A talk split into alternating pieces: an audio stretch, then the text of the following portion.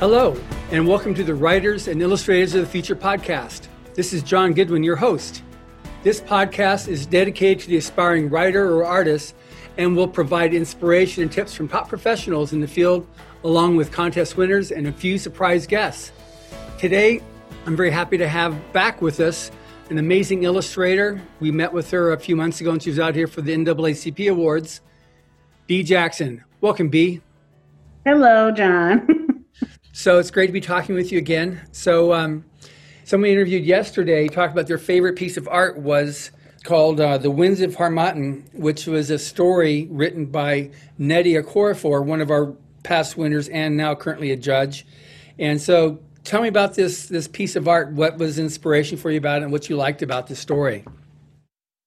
I absolutely love the story. I actually listened to it on audio about 5 times while I was doing the illustration. And, you know, the more that I listened to it, the more detail started to become, obvious to me. So, yeah.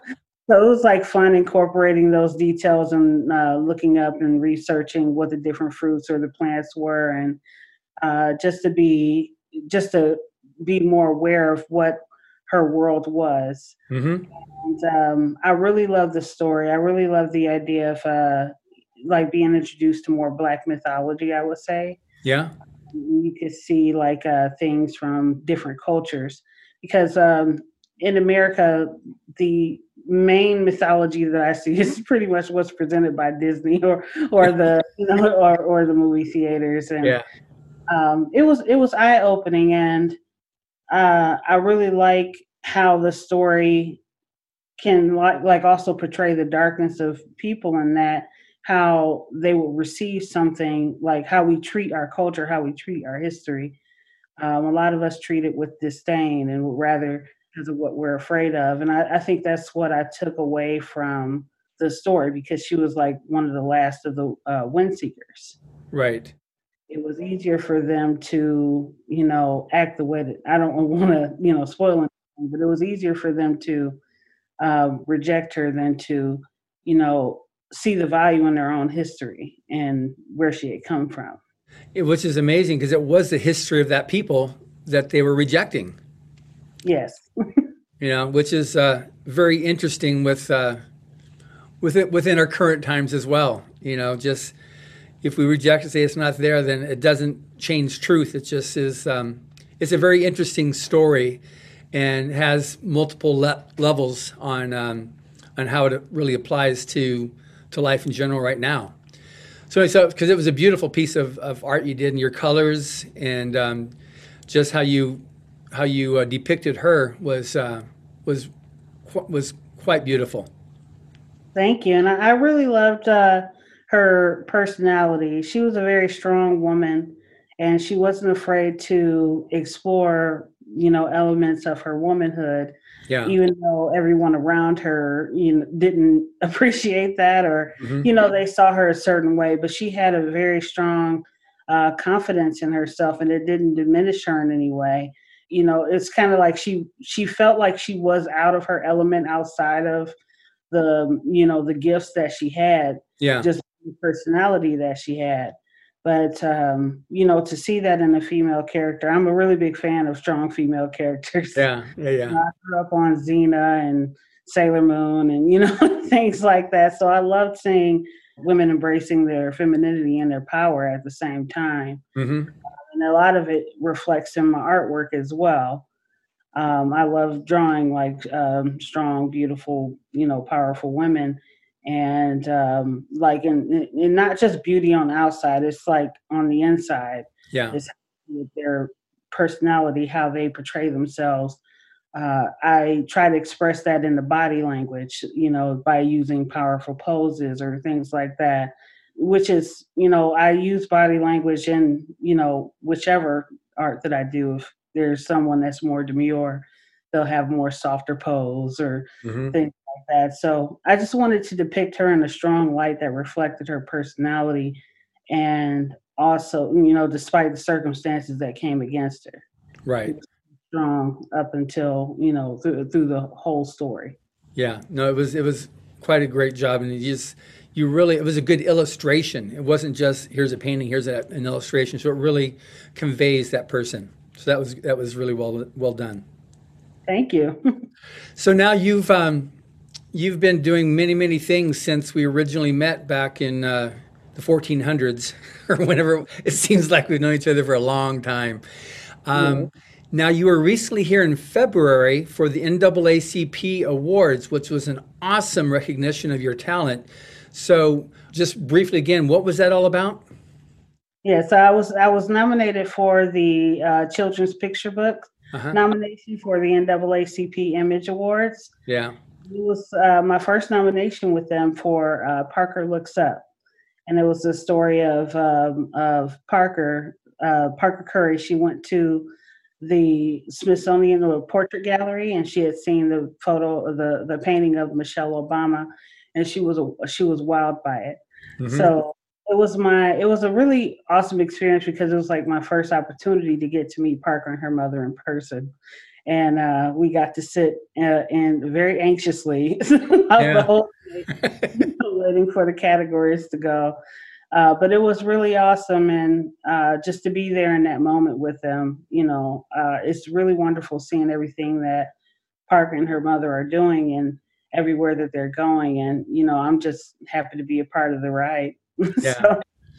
So what happened? Did it make any differences then with your career when you receive that recognition? Did it change anything, or is it just a continuation of an uphill climb you've already been experiencing? Well, I would say that working on Parker Looks Up has opened the door for a lot of opportunities for me. I've been working with local authors for the past 10 years, and I have great respect for their work. These are authors that live close to me, and that was like with the stories of Hair Like Mine, and it was through the promotion of those authors promoting their stories that I had illustrated, that I became noticed by Simon & Schuster. Right.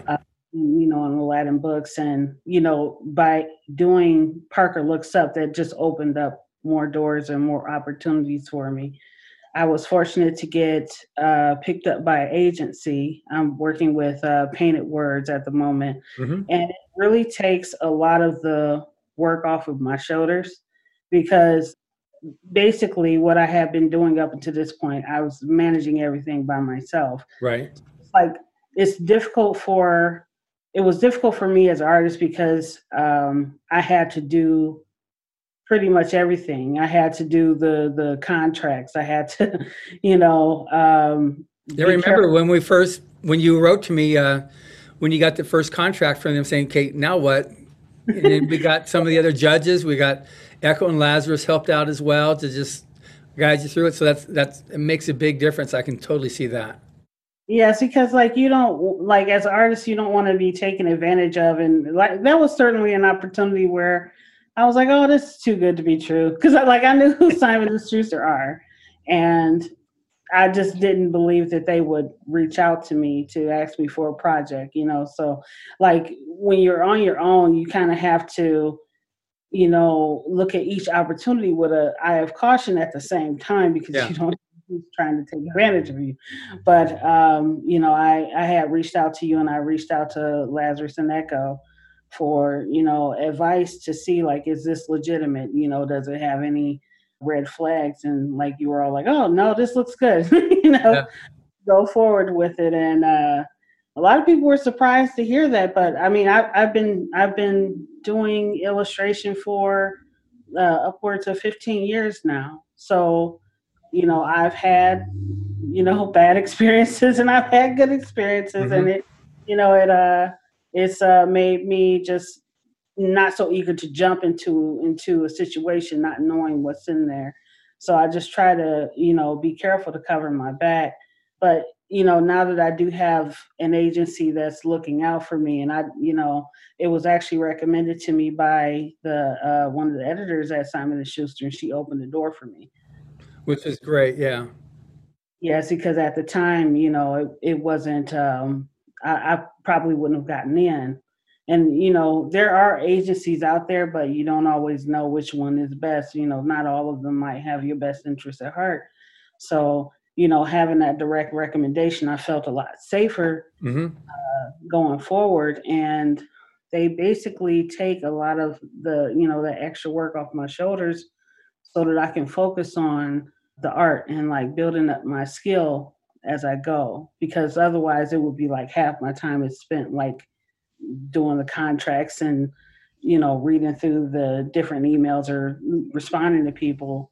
Whereas the other half of my time I'm spent working, you know, and not only just doing the artwork, but putting the words together, the cover, you know, everything was, you know, it was on me. So it's really awesome having that support there and having, you know, other individuals to pick up in different areas. Like somebody can handle the words now, or, you know, someone can handle the editing and things like that. So I feel like I'm in a position where I can really focus on growing my skill set and finding better ways to approach illustrating books. And that's pretty much how I've been spending my time, like building resources to make my job easier and to continue to grow as an artist.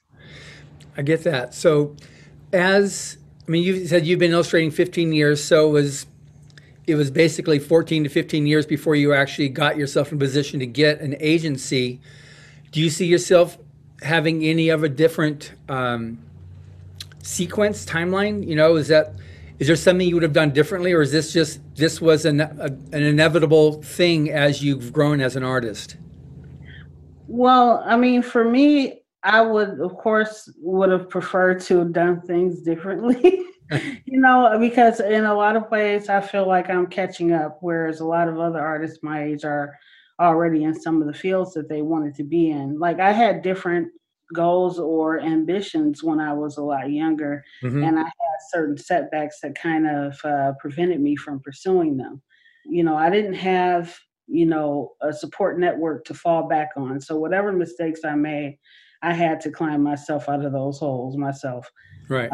You know, and that's not anything against my family or people who look out for me. It's just, you know, in the circumstances that we were all in, we could help each other to a certain degree. But, you know, if you fail in a lot of ways, you were on your own. So you kind of had to make smart decisions for yourself. I didn't have a lot of support. Like it was a lot of things that I wish I could have done differently, but that's just not my story. Yeah. I you know, I had to come up in a lot of ways the hard way. I had to spend more time, but, you know, despite that, I appreciate the growth that came out of it. Right. You know, some things are hard. Yes. You know, I wish I could have been in a better place, but I'm appreciative more of the place that I'm in, because I feel that if I had pursued some of the goals that I was interested in at the time, I probably would not be as well off as I am right now. So because the market had changed so much. So what I had pursued, you know, I had always wanted to do like comics and video games, but now like some of those environments, they're a lot harder to survive in than what I'm able to do now. You know, I didn't choose to, like, in a sense, go into doing children's books. It was just something that I happened to do, you know, to make a living, you know. So I would take on children's books and stuff from local authors to make ends meet. And now it's something that I actually enjoy. But, you know, if I had it my way, like back when I was younger, I would have done comics and video games. Right. And I still like have a huge respect. Like I have a huge respect for those artists and their talent. But I know the industry has changed a lot. It's a lot of studios that I had admired, you know, they went under, or they're going through changes, and a lot of artists are, you know, feeling it. So yeah. I don't know. It's just the environment just changes so much, and I'm, you know, I'm grateful for where I'm at right now. Like I would say that I'm comfortable. Yeah. So, well, that's definitely good. Now, one thing too, that you had your artists that you're friends with that actually introduced you to the agent or whoever it was, the editor, Simon & Schuster, or how did they find out about you? I believe they found me through the promotion of Hair Like Mine, because there was a few images that had circled around, that had been circulating around the internet for like the past 2-3 years. Uh-huh. It's just really popular. It's the picture of the girl with the lollipop. She has big afro puffs and fruit and everywhere. So that one actually got a lot of attention. And, you know, Latasha Perry, she's the author of that series of books. And she's done like an excellent job at promoting the story. Like, I know she's gotten her books in like bookstores and Targets and stuff like that, you know, because when you're doing children's books, especially with singular authors, like self-published authors, the success of the book entirely rests on their shoulders. Right. So you can have a book that you do for someone and it could be beautiful, but if they don't promote it, if they don't put it out there, put in the work, very few people are going to see it. Right. And Latasha Perry, she put in the work, and you know, she's promoted, she's had events, she's done a lot of things, and it's because of the work that she did that I feel that I became noticed, or became on, you know, the radar of Simon & Schuster. Mm-hmm. So I appreciate the work that she did, because I don't promote enough online. Yeah. I'll pop into social media like every now and again, but then I get overwhelmed with work and I disappear for a couple of months. But she's been on it for, you know, years, like constantly. Right. And her books are doing extremely well because of her efforts. Well, that's great then. So it's because that art was seen that then you were then selected or as one of the contenders for the Parker Looks Up, and then you were then selected finally after submitting your sketches. Yeah. So there was I actually got reached out to by some of the other, like, well, at least one of the other artists that was on consideration for the children's book, and they congratulated me. It was like, I wonder who was going to get that job. So that was cool, like being reached out to by some of the artists, but they, you know, they contacted me, you know, for consideration, and I did some sketches of Parker, and they really like how she came out. They really like the little hearts that I put in her eyes. Yeah. It was, you know, they were just like rough sketches, but they had a lot of character, I would say. And the Jessica Parker, which is Parker Curry's mother, she really liked them. So, you know, the rest was history with that. Right. So now since then, so you've got some other books that you've been illustrating. So can you tell me about that? Anything that's out there or about to come out? Yeah. So I have a few projects, which I believe they have been announced. One of them is Amari and the Knight Brothers. It's the cover art that I did for the UK cover. Uh-huh. And that was by B.B. Austin. And it was designed by Matthew Jones. Uh-huh. So that was like a collaborative project, which is really nice. I know it's going to receive a movie adaptation, but yeah, so it's going to be directed by Don Cheadle and Marci Martin. Mm-hmm. That's the movie adaptation. So they do have two covers. They got a U.S. cover and the U.K. cover, which is the one that I designed. Right. Good. And then so that's going to be that's already out, the U.K. cover. It's just been announced. So wow. Okay, good. Is there anything else you got coming? Yeah, so I'm doing, I have a few children's books that I'm working on. It's actually about three of them. One is called Eli's Library. Uh-huh. And it's about a little boy. He has, it's a library that, you know, he loves going to the library, but there's a large storm that's rolling in and the library ends up flooding. So he, along with a lot of other people who love and appreciate the library, they end up stacking the books and saving them, saving all that history so that it doesn't get washed away or destroyed in the flood.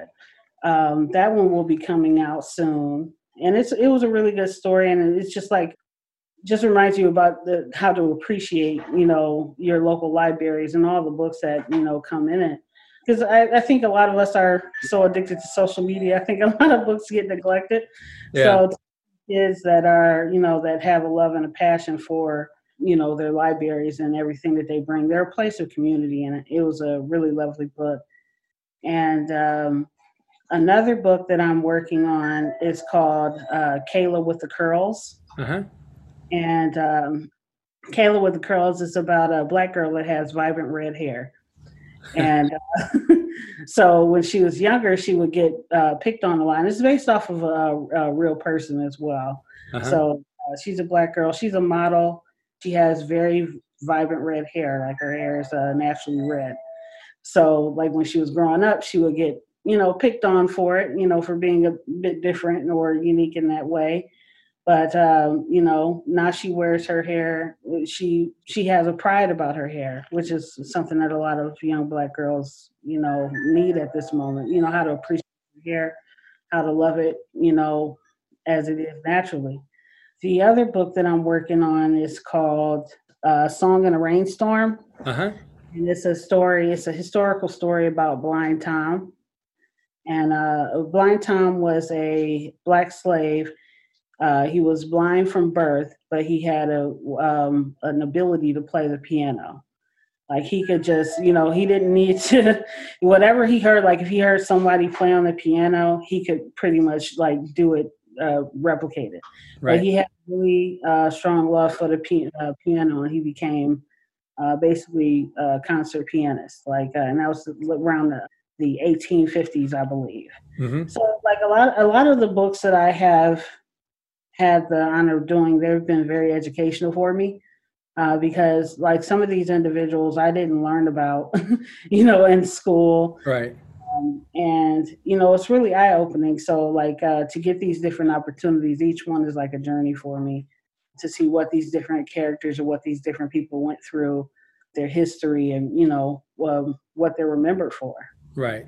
That's exciting. You're able to do these things here. So with respect to aspiring artists, and what type of advice would you give them? What would you say to someone who's aspiring? Because you've obviously persisted. You've had the various ups and downs, and you've just persisted through that and didn't give up. So any particular advices that you give to somebody as we wrap up this interview? I would say to be open to learn, mm-hmm.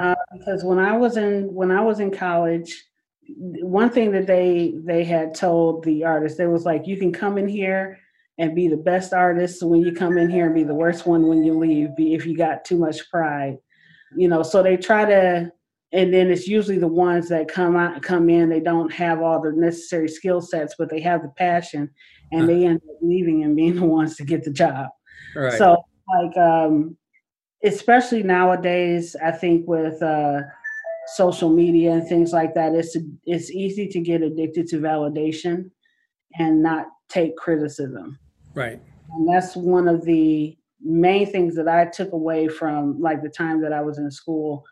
I would accept criticism, like constructive, mm-hmm. and learn. And it made it so that it was easier for different people to work with me, because like if they had a complaint about something that I drew or they wanted to change, I didn't lash out at them. I was like, okay, you know, yeah. If you want that change, you know, that's fine. I can do that. Whereas a lot of artists will take it personally. To humble yourself in that way, you know, you also continue to be open to learn.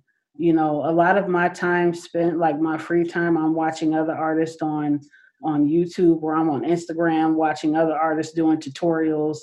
I'm on ArtStation getting, you know, assets from other artists or learning from other artists. I even use Patreon and pay other artists through Patreon just to learn, you know, their process. So like for me, I just continue to educate myself so that I continue to grow. You know, just becoming a part of those different networks and those different groups of people and showing appreciation to each other. You know, don't look at the other artists that are in higher places as competition. Look at them as people that you can learn and grow from. And that has taken me very far. That's why you see so many variations in my artwork as it is right now, is because I'm constantly learning from other people, and I'm constantly challenging myself to become better. Like, I'm never entirely comfortable with where I'm at, like in terms of my style and my skill set. Great. Well, it's very much noticeable how you're just getting better and better all the time. So if someone wants to be able to see your art or discover more about you, how can they find you? My name online is Bea Gifted. You can, that's BEA GIFTED. It's the same name that I have on my Facebook, my Instagram. I think Instagram is B Jackson, but if you type in Bea Gifted, I usually have that tag to my artwork, so you can still find me. But it's the name that I use everywhere, and that's the easiest way to find me, is to look up Bea Gifted, and you mostly see my work. That's great. Well, thank you very much, Brittany. It's been, once again, great seeing you, at least virtually this time. If not, hopefully you're going to be back out again to LA for some other event that you can invite me to be your escort, which I'd love to do. So in the meantime, continue your amazing career, and thank you very much. Thank you. And thank you for listening. Subscribe to the Writers of the Future podcast wherever you get your podcasts. The Writers of the Future podcast is available on SoundCloud, iTunes, Google Play, Pocket Cast, Stitcher, Player FM, iHeart, and Spotify. Writers and Illustrators of the Future contests were created by L. Ron Hubbard to provide a means for the aspiring writer and artist to be seen and acknowledged. It is free to enter and open to new and amateur short story writers and artists of science fiction and fantasy. Thank you very much.